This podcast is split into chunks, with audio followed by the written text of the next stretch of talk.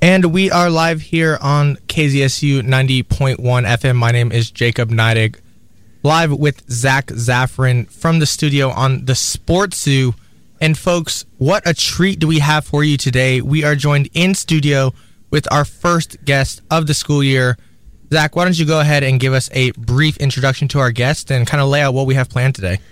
Jibriel, welcome to the show. It's a pleasure to have you. As Jacob mentioned, we are on this path of really progressing the sports zoo and lucky to have you be the first guest join us. Hopefully the first of many, but for all of our many listeners out there across the country listening live on kzsu.stanford.edu or tuning in from around the Bay Area on KZSU Stanford 90.1 FM. Jibriel Taha, a junior here at Stanford University, coming in with a lot of knowledge in specifically the basketball space, but plenty of good stuff on the football space as well. So, with that being said, we definitely want to talk about men's basketball. Quite the story. We've talked about it previously here on the zoo. Stanford football schedule also being announced previously. Can touch base on that.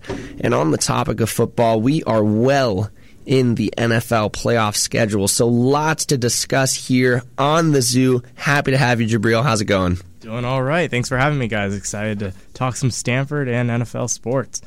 Yeah, no, absolutely. So, Jibriel, going, you know, right into it. First of all, why don't you give us, and those of our listeners out there, some of your credentials and kind of when you began following either basketball, Stanford basketball, or just what your kind of background with the team has been. Yeah, I've been following Stanford sports uh, pretty much my whole childhood. Uh, which makes it kind of annoying that I'm here when both revenue sports are doing badly. They're elite yeah. my whole childhood. You finally get here, and three and nine, three and nine for football the last two years. Basketball is not making the tournament again this year, barring a miracle.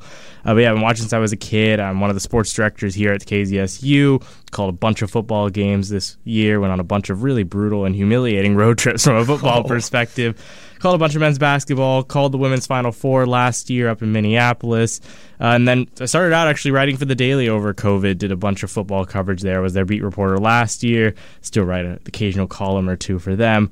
So yeah, I've been covering Stanford sports pretty religiously since I've gone to campus. Yeah, no, absolutely. And for those of you who aren't aware, Jibriel is one of the eight and a half sports fans on the farm these days. So, you know, last episode, Zach and I kind of outlined, I guess that might have been two weeks ago, that Coach Haase essentially had four games where if he didn't put a much better product on the court, they should pull the plug. And we kind of outlined this game against Cal as really the deadline of, of when a decision should be made potentially. Zach, now that you have seen some of these games, the Washington road trip, the Oregon homestand, what do you say about these recent performances, and where do you stand now on where the rest of the season with Coach Haase could go? Well, right. Last time we talked about the next Cal game coming this Saturday being that deadline and really evaluating Haase and his team on these games in that in between. We, for the first time this year, have consecutive wins, and I'll tell you, this is not how I expected it to turn out. That win against Oregon State, just taking care of business, but, you know, a 21 point victory that's that's a team showing what they're capable of at the highest level. Doesn't matter who you're playing, but following it up against an Oregon Ducks squad that is pretty close off of a win against number eleven. Uh, Jibriel, who was it against?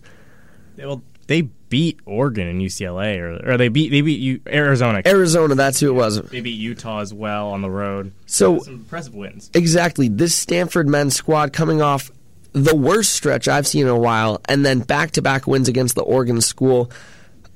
I don't know what it is about Stanford coaches winning at the most unlikely times, but Jerod Haase does it again. It's something about these wins over Oregon. I believe we won four of the last five at home against those Ducks.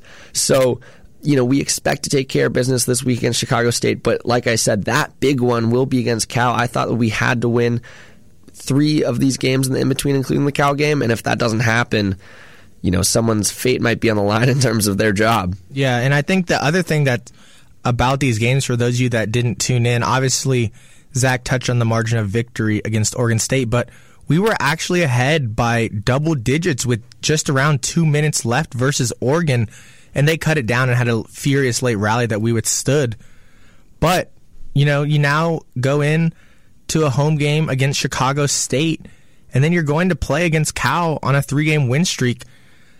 Backtracking a little bit though, Jibriel, what were your expectations coming into the season?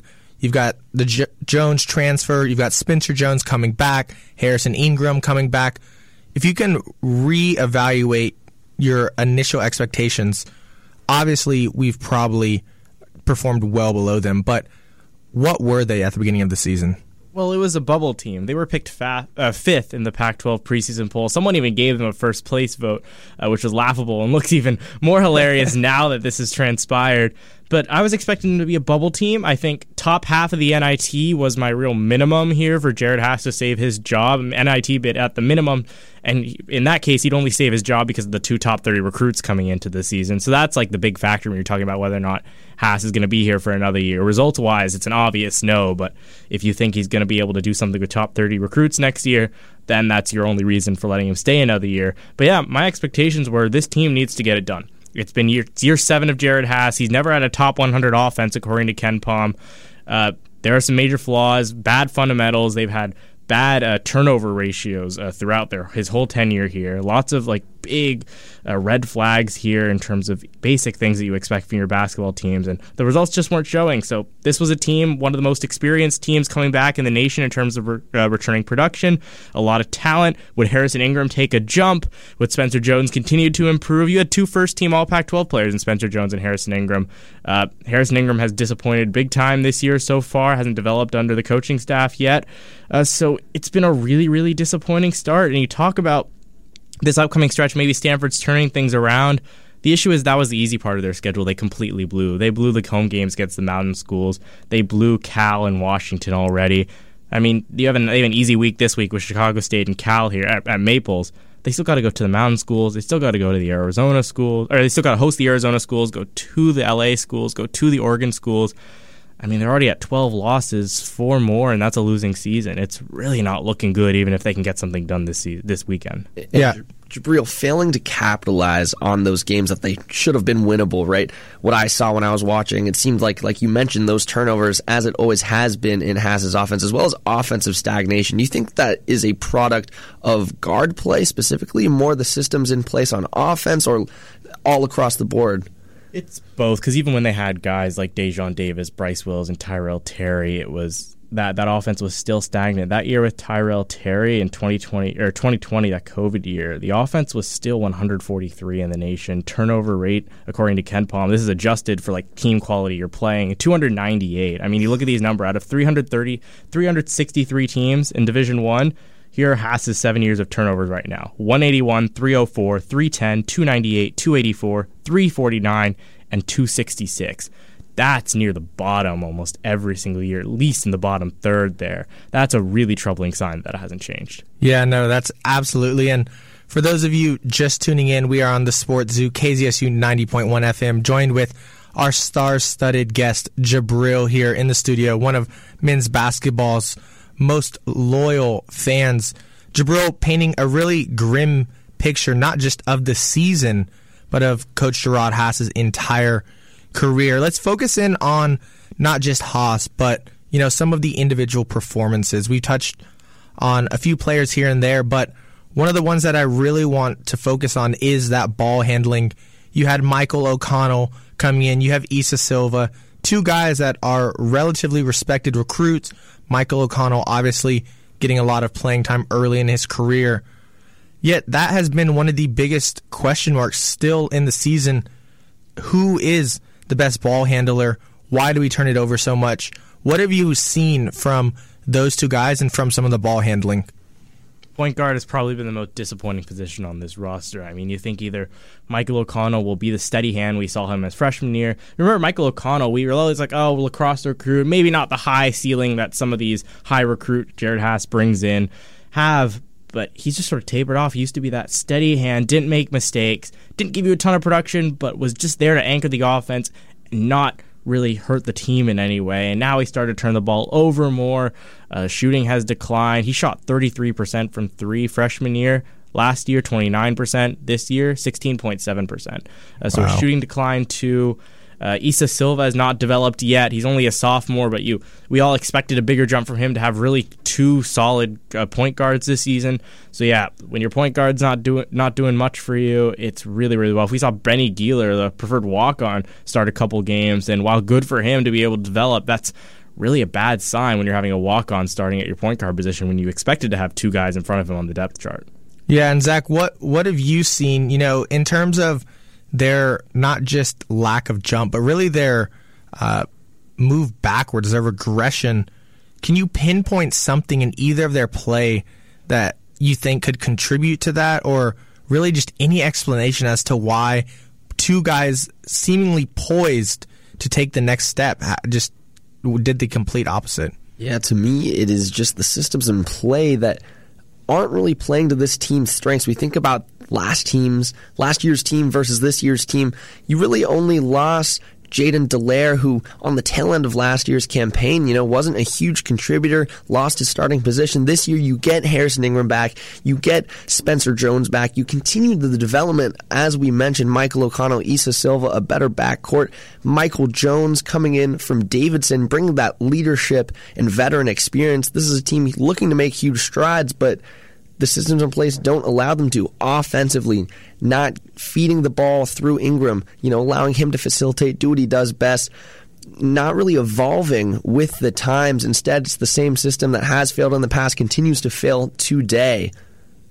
Yeah, no, couldn't have said it better myself. And so now to kind of jump to the most obvious letdown, which has to be Harrison Ingram. You know, go to my mind is now one of those picks that you just makes you question whether these high school evaluators know anything about what they're doing.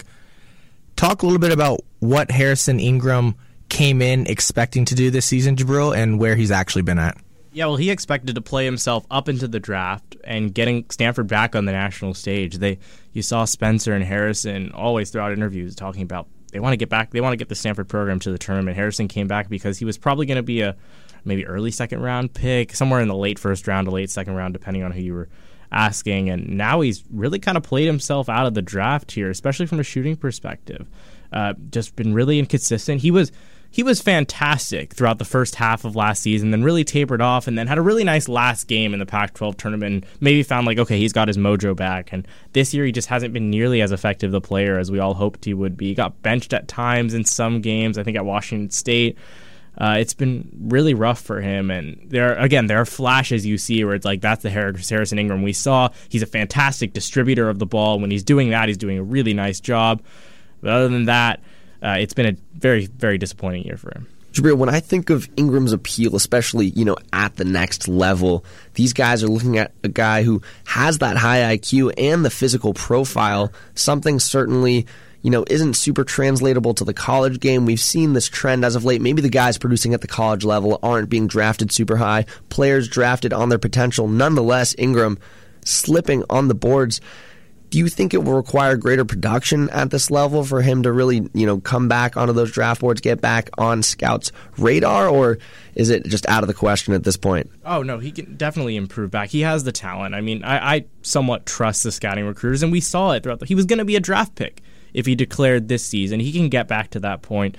Uh, just the shooting has to improve dramatically, and he's got to start winning some games for this Cardinal team and taking over these college teams, especially against the Cals and the Washingtons in the bottom of the conference. Harrison Ingram needs to start taking over these games. Something that I feel like I've seen is, you know, he doesn't have that urgency that a lot of star players do. I see talent in him for sure, but by the time he takes over, the Cardinal are already down 20. Um, what needs to happen for him to allow this team to win? Do you think that he has the talent to and he's not stepping up? Do you think that it's perhaps just his efficiencies that are really off at this point? Uh, for sure, I think it's also a system issue when you have a lot of you have a lot of talent on this roster. If you ask the recruiting rankings, who aren't up to speed right now, so I think the, a good amount of it could be a system issue. Um, Harrison's obviously very talented. The shooting could use some work, and that has nothing to do with the system. Uh, but I think it's a combination of things right now, and not just not a good situation overall. Yeah, no, couldn't agree more. Um, Harrison Ingram currently averaging nine points per game. He's also leading the team in turnovers definitely not someone that you, you know has performed in many ways, although does have some bright spots. He has the most assists on the team. Yep. He also is by far the player that you know we should be looking to. So, kind of hope that he turns it around. Another player that you know is leading the team in many statistical categories, most points per game, um, and and many other things near the top in minutes, games started, etc. Spencer Jones, who was a real splash in many ways throughout his previous few years and kind of came in with a lot of preseason accolades. What have you seen from him this year, starting with you, Zach, and then we'll jump over to you, Jibriel? Well, I think he continued to be the player that this team needed him to. We we expected jumps from Ingram. We thought Michael Jones would come, and especially with that early season performance against Pacific in the season opener. But Jones has been the steady hand. He's been the guy to knock down threes consistently, albeit a, a rough start to the season. Um, but that senior leadership is something this team so desperately needs, especially as it hopes to seemingly turn things around as things have been uh, as of late. Um, but you know, unfortunately, he's he's not a guy I feel like that you just hand the ball off to and, and let let him go to work.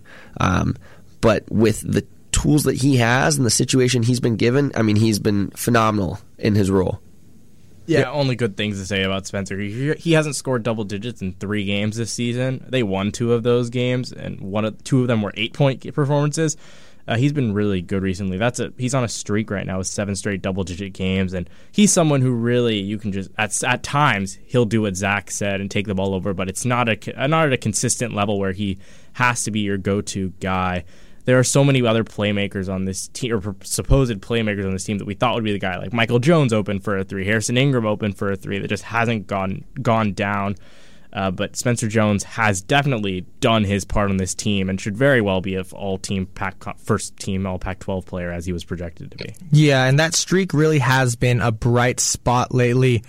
But in terms of where you see the ball being distributed, where is that sweet spot for Spencer Jones in terms of, um, you know, number of threes he's shooting per game, number of overall field goals, and his ability to both create space and then distribute. How many shots should he be taking? Because you look in a lot of these games, he's in double digit shots, and obviously he's in double digit points as well. But is that a result of the system? Is that the lack of other people stepping up? How can you kind of uh, attribute some of these higher uh, shooting numbers from him in terms of just pure attempts? I think it's a lot of with other people not stepping up. I mean, I Jerod has stressed throughout the preseason and early on the season that we're a good shooting team things aren't just falling. And frankly, look at this roster. They should be a very good shooting team. And you got Michael Jones, who shot over 40% from three at Davidson last year. Spencer Jones, of course, a very good three point shooter. Harrison Ingram. They create a lot of wide open looks for Harrison Ingram from deep, and they just don't fall. Um, then you got Isa Silva, who's supposed to be a very good shooter. A lot of weapons. Agarwal coming off the bench, who's been very, very good for his freshman year.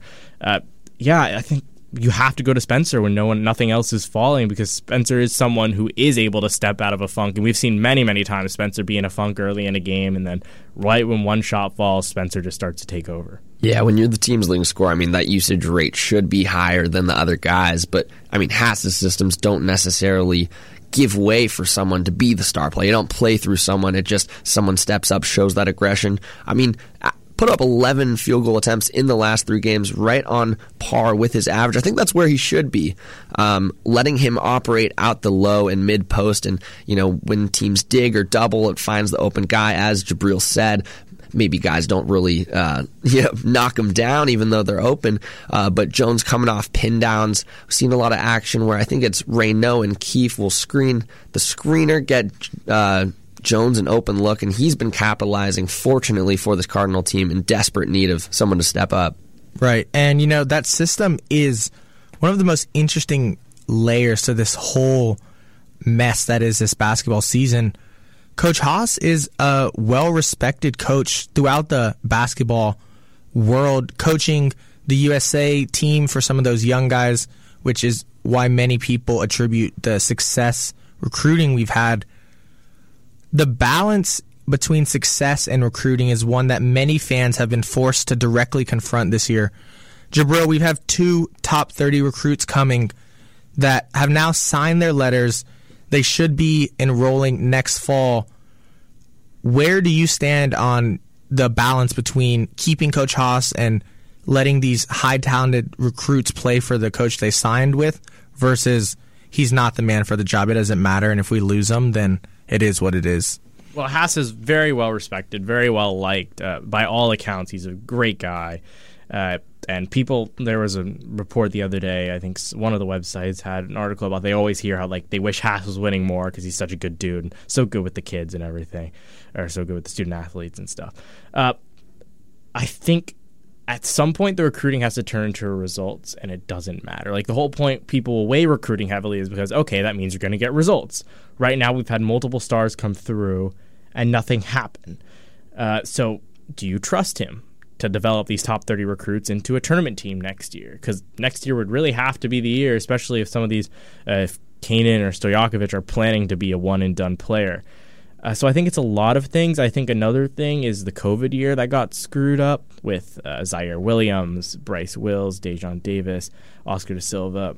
We don't know how good that team was going to be, but it would have been at least an NIT bid. So that might, in the hypothetical, that got messed up. And also, we don't know the exact details of how messed up that season got because of that type of stuff. So there's a lot of different factors here, but we're not. But to not make the NIT with the roster he has right now as the projected five team in the Pac-12, projected on the bubble, and if they finish somewhere like out in the bottom third of the conference, which they very likely are based on their schedule, they're projected at six and fourteen right now on KenPom. Uh, it's really really tough, and right now, and as I said, there's almost certain they're going to have a losing record at this point. What is enough for him to save his job because of those two recruits coming in, and I think he's going to need to pull some big, uh, big time upsets to get that to save his job right now. If you had to put your finger on why it is that these top recruits don't pan out, is it player development? Is it the inability to cater to their strengths? What do you think that is? Yeah, right now it's player development. Uh, I also think there's uh, I've heard theories of like Stanford the people who recruit Stanford are sort of a different type of athletes and maybe don't care as much about the basketball aspect than other people think. That's just another theory out there. I'm not sure how much I buy that. Uh, but yeah, the people who choose Stanford are a different type of athlete, are different types of people, and that's a great thing.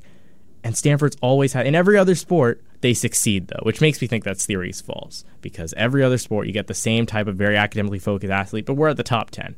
So I don't think it's really a player selection problem. I think it's really more development when they get here. And also that uh, that point about the people who choose Stanford are different makes you think that hey, could the new staff hold on to one of these two recruits? And if so, if they could hold on to one of them, it's probably worth it. Well, along those lines, a theme Jacob and I have talked so much about in weeks past.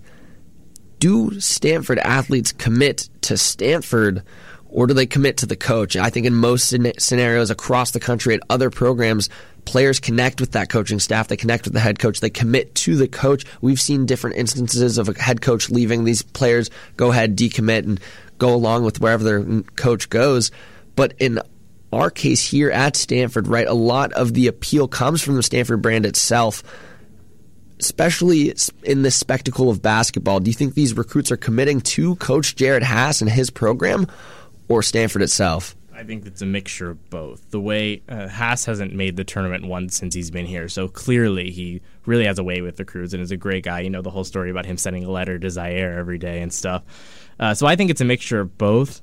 Uh, but I don't know. My guess is that a new staff would be able to hold on to one of those top 30 recruits. And yeah, again, it's a huge part of the athlete is committing to Stanford and the school itself and I think I think there's a pretty good I think there's a pretty good chance one of them would stay on. Yeah, and I think another part besides player development is just the ability to motivate some of these players.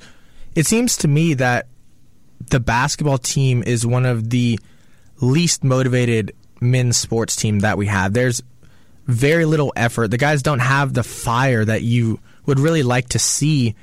And at times, you know, it, it even looked as if just he had completely lost the locker room in terms of effort. Whenever some of those games we're turning from, you know, eight point deficits to 20. The body language, the effort, the hustle are just not there with this team. Yeah, I think we see that a lot kind of early on in these games, and I think that first half of this basketball season, a big reason they were losing is they dig themselves in the hole early on, come out not prepared, and then we saw a second half Stanford team that was not all that bad, but they just dug so deep in that first half, facing a huge deficit because of that lack of fight, because of that lack of fire. Um, now, that's not to say I don't know how much of that is Haase. I think a lot of it is this is not, you know, the type of offense where you're running and gunning. It's not the type of thing where you're, you know, trying to be too urgent. Um, but I, I do agree in that we've seen lack of motivation at times throughout the year and in years past. Sure, I I tend I think I think the team is more motivated than you both think. I think Haase is actually I think that's one of his more strengths in his coaching ability they get down and they really never they never give up almost. They always cut it to six. The issue is once it's a close game they lose everything again. I think the joke was uh, throughout the whole first half of the season is that stanford only plays competent basketball in games that are out of hand. Uh, and i think the oregon win was really imp- i thought that was an impressive win. I thought stanford played decently but also oregon had just an awful game overall if you watch that game back.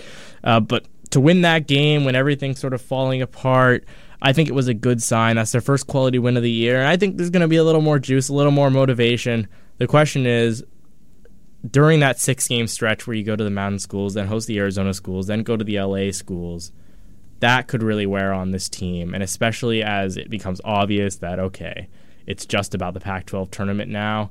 Wonder how the motivation goes. You have other stuff, you have school concern. Uh, there's a lot of different other factors here being a Stanford student that could lead to one basketball not being the primary concern at some time.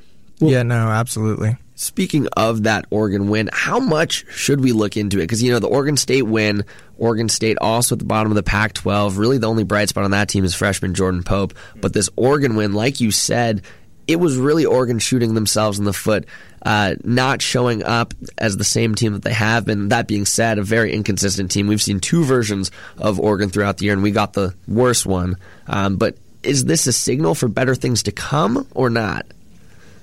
The play might be better, but I don't think it'll result in wins just because of mm-hmm. their schedule. If Stanford had played this type of consistent, we're not making mistakes basketball, they'd be in a lot better place right now. I think it's it might be a case of too little, too late. I mean, this is their first win inside the KenPom 140, and we're two thirds of the way into the season. Wow, yeah, yeah, no, that's absolutely crazy. I uh, am still not a believer.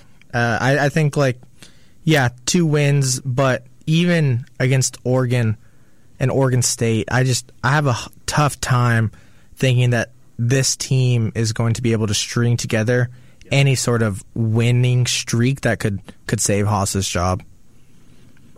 Um, but kind of directly confronting that issue, Jibriel, what would it take for you to maybe not feel confident that that Haase could keep his job, but would give him a chance to return next year to give Stojakovic and Carlyle, Kanaan Carlyle, a shot. What needs to happen in these remaining games for you to to give him that extra opportunity next season? They need to win both this weekend against Chicago State and Cal, and then they don't have. They of course they don't have to win every game in this tough six, six game stretch, but they have to show some fight and show and get some wins. They have to win a game at the Mountain Schools. They need to beat Arizona State at home. Need, probably like beat USC on the road and not get just don't get embarrassed by any of these teams. Show that you can hang with some of the big boys with the talent that you have and that you were expected to play decent games against. Uh, then you got to sweep the Washington schools at home. Definitely beat Oregon State on the road. I don't know, maybe beat Oregon on the road. And I think you're not going to get a first round bye at all this point. You need to win like two games at Vegas. Especially the very end of the season is going to be important. Uh, I don't even want to go through the stats on Haase's record throughout the last five, four, and three games of the regular season. It's really ugly. Uh, so they need to make something happen in Vegas. I think at least get to the semifinal if he wants to save his job, and that's going to have to be parlayed with other wins early on, or earlier on in the schedule. Now, Jibriel, like you said, this team is almost certainly going to fall below 500 unless they get that uh, automatic bid through the tournament. NCAA is out of the question, but to get an NI uh, NIT bid, you know, like you said, you, you you see them getting to the semis. Would that be enough to warrant a bid to the NIT tournament? Not if they're under 500. There are too many good teams in the Pac-12. You look at some of these overall projected records here on KenPom. I mean, UCLA, Arizona are going to go to the are going to go to the NCAA tournament. Utah might as well. Arizona State could. USC could. Oregon right now projected 11 and 9 in conference play. Colorado, Washington State are both at 9 and 11 in conference play. Stanford right now projected 6 and 14. So they need to get to at least like that 9 and 11 mark, 10 10 mark, even hang with some of the teams higher up in the Pac 12. Otherwise, there are probably going to be 7 or 8 more teams ahead of them in the Pac 12 who are more deserving of going to the postseason. And yeah, Stanford right now sitting outside the top 100 in the net rankings, number 100 exactly in KenPom. That's not an NIT resume for you right now. And so, as you kind of look forward, let's say those pieces don't fall into place. Who's number one on your list to replace Haase Jibriel? It's got to be Mark Madsen from Utah Valley, uh, the former Stanford man, part of their really good years. Let me pull up some of the stats here because it's really incredible the turnaround he's led there at Utah Valley. I mean, first year, 2020, COVID year, can't read too much into that, but they were number 253 according to KenPom. 2021, 199. 2022, 119. 2023, they're number 82 in KenPom. This is Utah Valley. Uh, we're talking Mark Pope was the previous coach at Utah Valley. He's at BYU right now. Utah Valley play, playing in the WAC, the Western Athletic Conference. 82 is better than Stanford right now in KenPom. Mark Madsen is definitely number one on my short list. Yeah, Zach. Um, whether you knew about Madsen or not. What do you think about that? I love Madsen. You you want to get someone who really resonates with this Stanford program, especially in a, a moment of transition. Madsen, part of that uh, Final Four group from the 90s and early 2000s. In fact, that group's going to be honored this weekend versus Cal in that rivalry matchup. But Madsen, a guy that obviously knows his basketball, will provide a, a, the tenacity of a, being a former player, something that this program could desperately use. Yeah, no, absolutely. You know, personally, I also do think that going from Utah Valley to Stanford is a huge jump. You do love, though, that he was here in college, so he understands the dynamics of what it means to be at Stanford, the academics, along with the the sporting component of that. So, kind of shifting to the more successful team here on the farm and playing at Maples Pavilion, the women's team coming in at a very, very successful record and coming off a season that has really been poised for a rematch against South Carolina, hopefully late in the tournament. Why don't we go ahead and recap what we've seen throughout these last few games and really overall the season? Go ahead and take that, Zach. Well, why don't we start with what's happened since our last time we talked about them? They've played four games since the first coming against UCLA down in Los Angeles, that highly touted matchup, number eight UCLA, a top 10 matchup, and they, they took care of business in the fourth quarter. Um, they was coming off a string of games in which their offense was, you know, not that explosive. One might dare to say stagnant, but this defense of this team has consistently been incredible. And when I think of the defense, I can't help but obviously think about Cameron Brink, the reigning Pac 12 Defensive Player of the Year.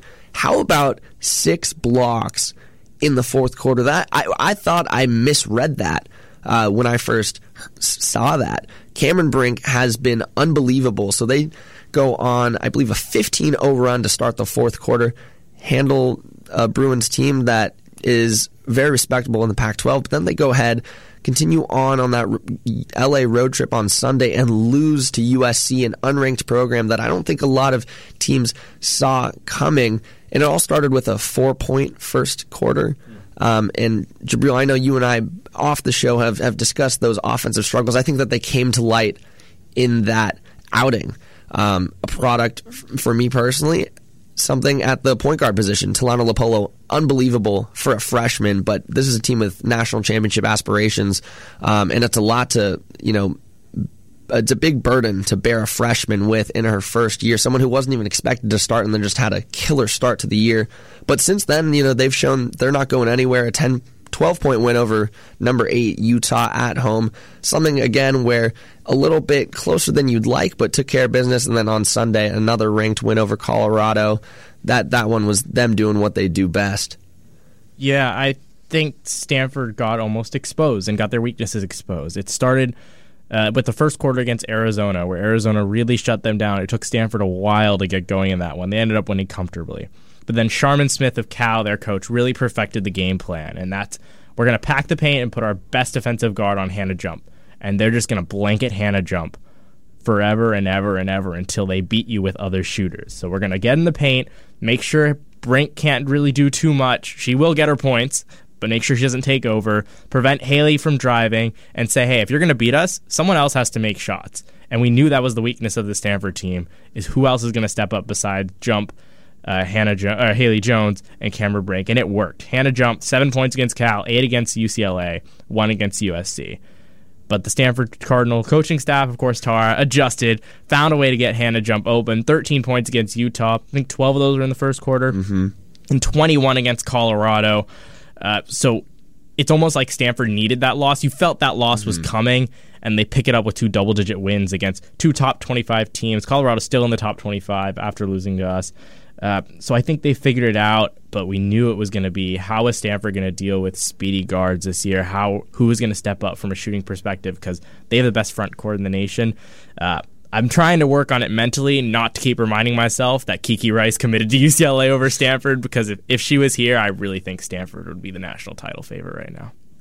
Yeah, no, absolutely. Go ahead, Zach. It's talking about you know making other shooters step up though. What are these other shooters? Because Hannah Jump, you know, premier perimeter threat, but beyond that, I know Ashton Prechtel, Elena Bosgana, sometimes Brooke Demeter, uh, Brooke Demetre, despite some struggles as of late.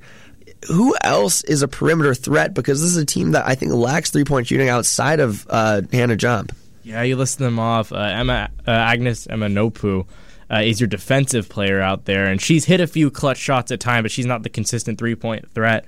Uh, I think I'd like Ashton Prechtel to get some more uses. I thought she was fantastic against Aaliyah Boston. She can shoot the three ball as we've seen at times. The issue is maybe she doesn't shoot as much. Coaching staff doesn't want her to shoot as much. She's six five also, but I think Prechtel could play a big part uh, at the end of the season. But you said you listed off the names. Someone has to step up consistently. Stanford has a ton of depth. It's just not consistent depth.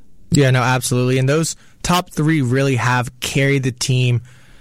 Brink, Jones, and Jump, making up right at 50% of the team's average scoring. Together, they average 40 points a game. The Cardinal are averaging 79 points as a whole. You know, with Brink and Jones, that was really to be expected. Hannah Jump has been someone that's completely elevated her into uh, a sizable threat. She went from you know, a D and three player into someone that can play at any times. Who are you specifically looking at down the stretch, other than just in the three ball, to kind of make that jump either in the final half of the year or even in the offseason? It's Brooke Demetre. They need a guard to step up, and she's she was someone who was expected to step up to start the season. I think there's still a chance she can. She's a sophomore now, and she was really someone who everyone expected to have a bigger role. And if she can step up and add a consistent three point threat, we know she's a shooter. That's what she's known for. Uh, then this team can really, really turn the page and compete at the at the very, very top, even more effectively than they already do. Speaking of people that made a huge jump, Kiki Iriafen, I mean, she has really made leaps, especially from her freshman campaign, but that has been perhaps at the expense of uh, Fran Belibi, who hasn't really seen the court much. You know, I'd be curious as to hearing your thoughts on why you think that is. I think Iriafen has been very good, but has struggled mightily against the best teams. You saw uh, when everything was going wrong against U- against UConn in the Final Four last year. Tara put her in for a minute, and it was it was ugly. I mean, it was I think a miss layup, five points basically on both ends were uh, on Kiki right there, and she took her out immediately. Again against Aaliyah Boston this year, Aaliyah Boston dominated there in the paint, and, and Prechtel came in and was the one who really stopped the bleeding. So Kiki Iriafen has done some great things. She just still has more room to grow. Uh, I'm also kind of disappointed we're not seeing as much Lauren Betts as I thought. I thought she'd be more ready right now. She's fantastic on the defensive end of the floor, but the offensive consistency is not there. Same thing with Kiki. Some of the layups, just bunnies aren't going in. Uh, Fran Belibi, since her sort of since her freshman year, is always sort of or sophomore year has been relegated to more of a backup role once really Brink emerged. Uh, and right now, Stanford needs to find some guards. They have they have the depth pieces, and I think those Kiki, Fran, uh, Lauren Betts, Cam Brink. Someone's going to be on at any day. You have that there. The question is the guards. There are days where no one's on, and that is what will lead to a loss. Yeah, no, absolutely. And the thing is, with Belibi, who came in as a top twenty player in the country, she's getting beat out by other top 20 players in the country. And that's kind of one of the struggles of coming to Stanford at such a highly touted program is you've got to bring it every year. And you see Belibi, who is a really consistent contributor right around that eight point mark, giving a 15 to 20 minutes, has had her minutes cut. Earlier in the year, they had obviously what was probably the best game in women's college basketball. Definitely the most highly publicized against South Carolina that went to overtime. They've had a lot of tests in other ways. They played against number 23 Gonzaga, against UCLA and Utah, who happened to both be ranked number eight. Where do you think this team comes in at one in terms of its ability to be tested, in terms of its skill and poise handling when things don't necessarily go exactly how they planned? They're going to be tested almost as much as anyone in the country. The Pac 12 is ridiculously good this year. I forgot if it was seven or somewhere in the around eight teams were in the, this morning's bracketology on ESPN from the Pac-12. They have so many more tests coming up. They still got to host UCLA. They got to go to Arizona. They got to go to the mountain schools too to finish off the regular season. And then they have the Pac-12 tournament. They're going to be more ready than anyone. Uh, they played, as you said, they played South Carolina. They had them beat. They were up ten. They made met- multiple mental errors at the end of that game. Uh, the offense just disappeared. They should have won that game. Uh, they're going to be tested more than anyone and they just got to make sure. And I think that loss to USC also sort of, in my mind, also, I was very much, okay, we're on a collision course here. Let's just get through this. Mm. Now it's like, wait a second. We have some real issues. We got to work this out because if we play like we're playing right now, South Carolina is beating us comfortably on a neutral court. Uh, but for me, Stanford's going to be more tested than anyone. The issue is they might drop some games. So hopefully they do enough and impress enough with their amazing resume based on all their wins to get that two or three overall seed because you really don't want to be facing the Gamecocks until the final call me crazy, but I think losing a game or two again would actually help their title aspirations. Let me tell you why. This is a team that has not really faced adversity all year. The only times I can really remember them trailing were in overtime against South Carolina. They led for all but one minute in that contest, except for early on. Um, and then against USC was the first time they've played down all year. And dating back to last year, it's really the first time they've played down other than the UConn game. This is a team that I don't know knows how to handle uncomfortable situations scoreboard wise, and certainly they're getting teams best each and every night. But once they go ahead and get down, do they know how to respond to that? Do they know how to battle from down? Uh, that's something that remains to be seen, and I think having moments like that in the remainder of the regular season could go a ways uh, when the postseason comes and they're playing those Big Ten teams that have really shown an offensive prowess. Yeah, no, absolutely. And you know, that is both a good and bad thing. Whenever you're blowing teams out, you know, you're you're losing that sense of being battle tested. And very few players on this team have actually done that. You look at the minutes from last year's Kentucky game we lost really important contributors. The Hull sisters and Anna Wilson, three of the six players that were over double digits. But some of these other players, you know, Fran eight minutes. Ashton Prechtel, eight minutes. Kiki Iriafen, one minute. This roster had some holes to fill, and you had some of the most important players this year just were not the people that were being relied upon last year. And so you definitely want them – to go through some adversity, to feel the opposing crowds, to struggle a little bit and feel the chaos that comes whenever you're in these crunch time moments. Now, kind of on that similar note, the defensive end is one that has historically been very, very good. Coach Tara, one of the coaches that makes sure that Stanford is not just an offensive juggernaut, but a team that can get it done defensively. That comes with Cameron Brink obviously leading the way in the center. She's got 72 blocks and 13 steals. You've got Haley Jones running at, I don't even know how tall she is, but she's super agile. On the defensive end, you know, they've played very well, but they, again, have not faced some of the complete teams other than UCLA and some of those schools. What are you looking for on the defensive end for the rest of the year to either continue or to really uh, emphasize on? I'm looking for a continuation against with solid defense against speedy guards. I mentioned this earlier, but that was the main question of like if you faced a Texas who has disappointed this year, but a Texas with like a Rori Harmon, if they get you again in the tournament, are you going to be able to stop her now that you lost the Hull sisters Anna Wilson, as you said? I think they. Did, I was really impressed with that UCLA game. Uh, I think obviously UCLA employed the same defensive strategy, and Stanford's offense struggled for three quarters of that. Uh, but they pretty, they handled Kiki Rice and their players pretty well. So honestly, I think it's less of a con- it's much less of a concern than I had going into the season. Now they need to keep up the good work, and again, stop Aaliyah Boston when you face her hopefully again. yeah, Zach, anything from you there on either the defensive end or anything else that you're looking for? Uh, yeah, when I think about these defensive powerhouses across the country, there's just different types of great defensive teams. Thinking about Texas, a team that applies the pressure, really, you know, constant ball pressure, making teams uncomfortable. When I think about Stanford, they don't really have that. They only force 12 turnovers a game, which pales in comparison to Stanford's 13 and a half turnovers they commit. It's that interior presence that is so scary. Over six and a half blocks per game.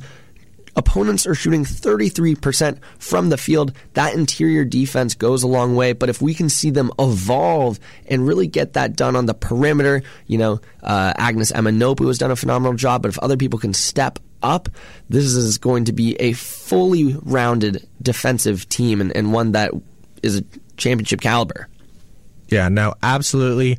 We've got about 15 minutes left here on the Sports Zoo. My name is Jacob Neidig. We are live here with Zach Zaffron and Jibriel Taha. We're going to go ahead and pivot once again away from the hardwood. Again, just want to point out some of the discrepancies I feel like we all hold each team to such a similar standard of play on the court, yet on the one hand, we're talking about winning a national championship, and on the other, we're talking about trying to get to 500. So, absolute hats off to the women's team every year, really, for getting it done. But let's go ahead and pivot. Zach, why don't you lead us into our final 15 minutes here on the Sports Zoo, KZSU 90.1 FM. Well, last week, big news with Stanford's 2023 football schedule finally being released. And Jibriel Taha, you had a phenomenal column in the Stanford Daily. I, I heard you have a, an amazing sports editor, but nonetheless, that column breaking down this schedule. Why don't we get your initial thoughts on, on what you first thought when you saw it come out? Yeah, I do have a great sports editor. Thank you, Zach. Um, my initial thought was, oh, good. Thank goodness we don't have a week three bye again. that was ridiculous last year. I mean, obviously, that's not at all the reason why our schedule went down, or our season went incredibly downhill. Uh, but it did contribute to attrition and probably made some injuries worse. You don't get that off day to heal people over a week. Uh, so yeah, no ten straight games this year. Uh, the other thing that stood out to me, I wrote about this in my column. It's a nice start. It's at Hawaii you can win that game. Hawaii was one of the worst teams in FBS last year. At USC, you don't got a shot, probably. Caleb Willie, just, just, don't get hurt. yeah, no, that that's a funny way. Uh, it's a nice start. Yeah, you got no shot in game two. In-state California rival, the USC fans, reigning Heisman Trophy winner, however many transfers they bring in on both sides of the ball, trying to shore up what was a bad defense last year. Yeah, don't even worry about that one. Uh, then you host Troy Taylor's former team, Sacramento State, here on the farm week three, and then you host Arizona the next week with students back. So I wrote this in my column, but maybe the game I'm most excited for, not USC, and you, I saw the Monday poll on Stanford Daily. I selected other. My game I'm most excited for is versus Arizona week four. You got at Hawaii win, home against Sacramento State win. You're two and one. It's your first winnable conference game against a team that's going to be like maybe slightly below average. It's a winnable game. That game will tell us so much about Stanford this year. They should beat Hawaii and Sacramento State, as I said. They're getting killed by USC. Where is Stanford? Home against Arizona, first game with students back, a winning record, hopefully, for the first time in a long time, it feels like. That game should be really, really fun. Stanford football three and one in the decade of oh, 2020. Yeah. Is that even? Uh, uh, I'm used to the three in front, but normally followed by a nine. yeah, Zach, are you? Do you share that sentiment that that's the first real test or meaningful game, or where do you stand on when we can evaluate the product on the field? I think we gotta. It's it's tough. It's tough because I fully agree. Hawaii get the job done. USC they'll get the job done. Uh, I like the narrative here with Sacramento State. Obviously, Troy Taylor, it's going to be his yeah. first year, and I love that matchup. Unfortunately, fans will be missing that. Arizona. I just think that we should win it. It's a program that has struggled so mightily, maybe on the uptrend as of late, and interesting that we get them thrown our way this year. That's that's a, a new um, thing.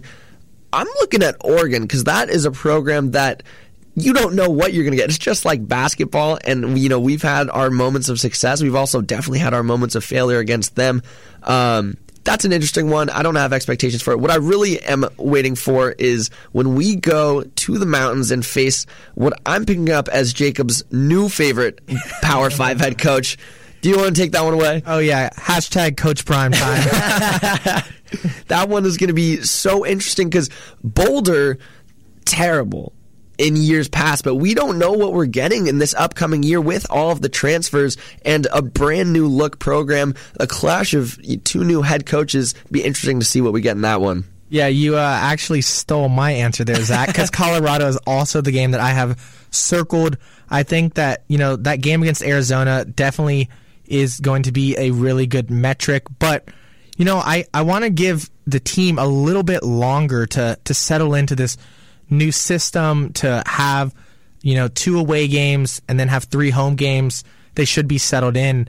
And yeah, Colorado, one of the teams that people are both most excited about and also just most confused about. I think those first five games in my mind represent really um, the ability to judge based off of effort, to look at scheme.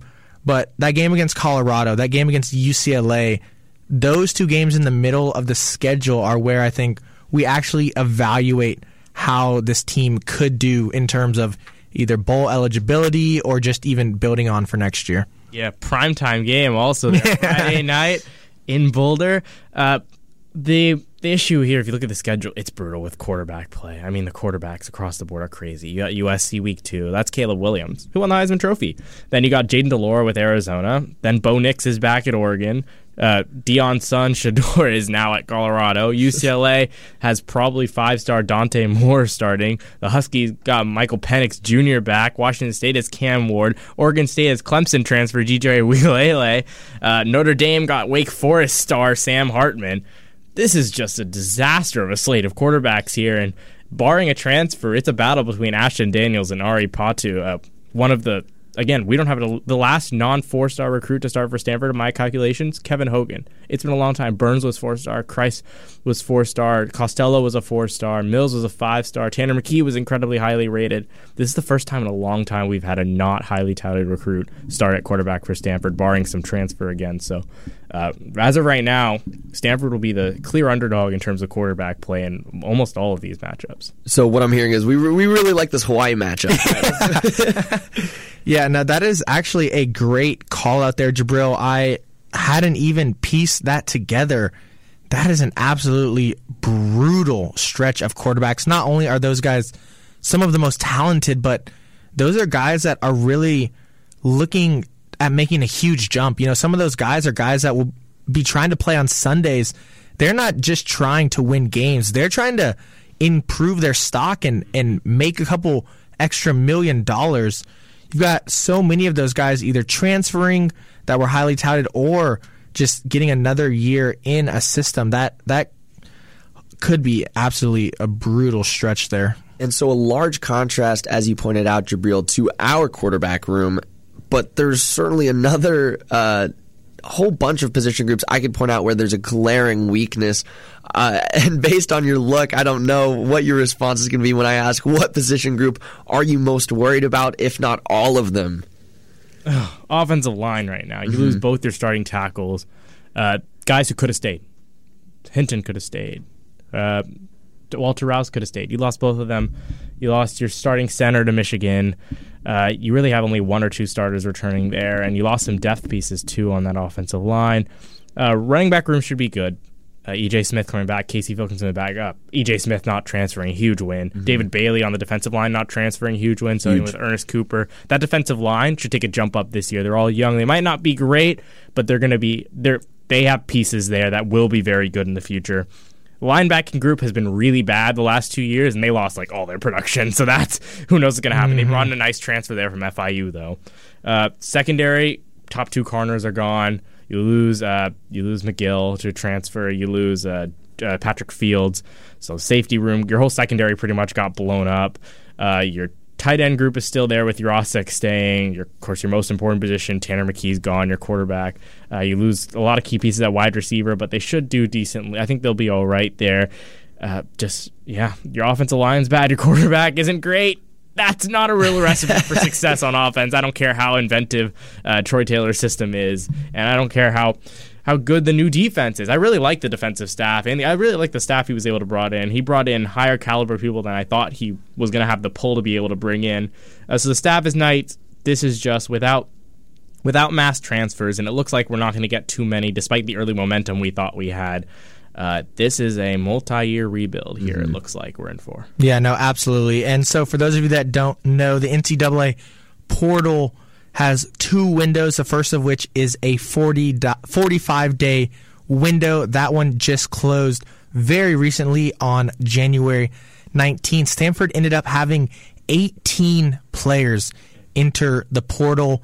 One, Bradley Archer's coming back. 14 others are playing Power Five football. We had a couple go in various other directions. One player going to play lacrosse. And then we had five players with more eligibility declaring for the NFL draft. So you had roughly 22 people choosing to leave the program, which is, I mean, absolutely crazy in this just like day and age. You would have never heard that statement five years ago, much less 10, 15, 20 years ago. A lot of rebuilding. What is one area that y'all are excited about next year? I said it a few, a few seconds ago, but defensive line is definitely it. You got David Bailey, Ernest Cooper, Jackson uh, Moy showed some promising things there. This, they've recruited really, really well there recently. Uh, so I'm expecting big. I'm expecting big things in the future and a big jump up next year. But on the transfer out thing, I, I just I wouldn't overreact about. I know you're not, but don't don't be tempted to overreact and blame the current coaching staff for that. Uh, I've heard lots of things, and a lot of the transfers have to do with you wanting to play winning football. It has nothing to do with Troy mm-hmm. Taylor. They just see the roster that we have next year and are like, we're probably not going to make a bowl. You see our schedule and stuff. Let me go to a program where I can actually like win substantial games and maybe get to play in a bowl game because a lot of these people haven't gotten to a bowl when they've started. Uh, so it, it really has nothing to do with the new coaching staff. It has to do with the state this program was left in when a change was finally made. Yeah, no, absolutely. And a lot of these players were coming in expecting to compete and yep. transferred to very competitive schools. Walter Rouse going to OU. Uh, you have Myles Hinton, who is a four star. Levani Damuni, also a four star. Ryan Sanborn going to Texas, which, as I'm saying, is quite possibly my least favorite roster oh, all time. um, um, so yeah, definitely. And you know, a lot of these players announced this well before we even had a new coach. They were probably out after game four or five. You even look at Arlen Harris, who was trying to get out before oh. he even could. Zach, over to you. You know, Jibriel has taken the defensive line what is another group that you are excited about? I love the fresh faces at the top. Troy Taylor. I'm excited to see what he brings to the table. Uh, when you have a new head coach, when you just kind of have this overhaul, it, it's a whole new wave of inspired play. People have a whole nother reason to believe. And so, Troy Taylor, I expect good things. I've heard murmurs uh, from the practice field. You know, it seems like an entirely different program, and the tides are shifting.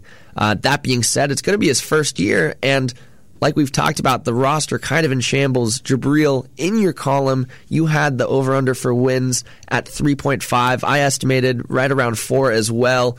I uh, want to ask you about one, what your thoughts are on you know next season, three and a half wins. What do you expect, as well as is it too early to kind of evaluate Taylor based on that first year? Yeah, next year shouldn't. T- even if they win two games, beat Hawaii and Sacramento State, and don't win anything else, uh, it's not on Taylor because mm-hmm. you're gonna you have key. I know there's some talent on the roster, and the talent composite's going to be fairly high. The issue is the talent composite has been high and with experience all throughout the roster the last few years. That's why it was fair to use that against uh, the previous coaching staff. Uh, now it's talent concentrated. Mm-hmm. Talent, talent plus experience who are ready to compete at this level are concentrated in certain position groups. The rest is really a mess. And you see this. I, I said three and a half wins. I see like five very winnable games mm-hmm. on this on the schedule at Hawaii, Sac State, home against Arizona, at Colorado, and home against Cal. They get at four of those. If they get four wins, that's improvement. I will be quite happy with the season. If we get four wins, strong recruiting class, and admin, I wrote this in the article, admin shows signs that they're going to be mm-hmm. willing to accept more transfers. 100%. An exciting time for Stanford football and the Stanford Athletics fan base as a whole. So, Jibriel, thank you so much for joining us today on the Sports Zoo. Jacob, why don't you take us away? Yep, a huge thanks to Jibriel and everyone else. This will be the first installment of what should be a very exciting quarter here in the studio. My name is Jacob Neidig. I was joined by my co-host Zach Zaffron and special guest Jibriel Taha. Once again, you were listening to KZSU 90.1, the Sports Zoo. As always, give us a listen online. Support your local sports teams. Wear red, stay late, and be loud.